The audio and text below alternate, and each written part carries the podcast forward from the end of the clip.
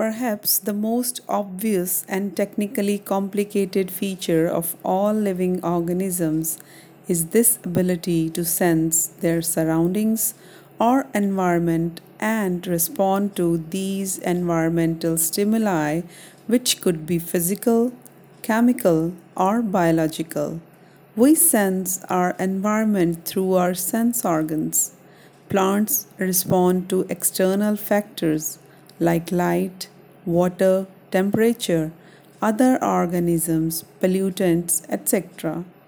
All organisms, from the prokaryotes to the most complex eukaryotes, can sense and respond to environmental cues.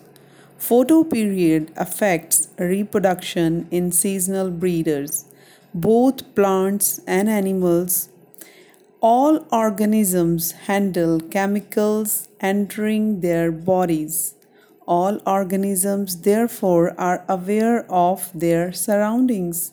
Human being is the only organism who is aware of himself that is has self consciousness. Consciousness, therefore, becomes the defining property of living organisms.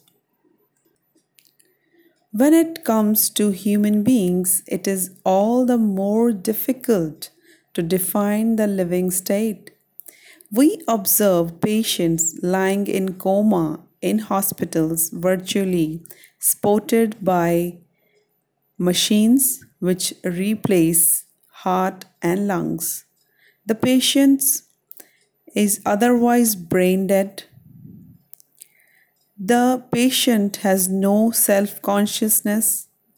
Are such patients who never come back to normal life living or non living?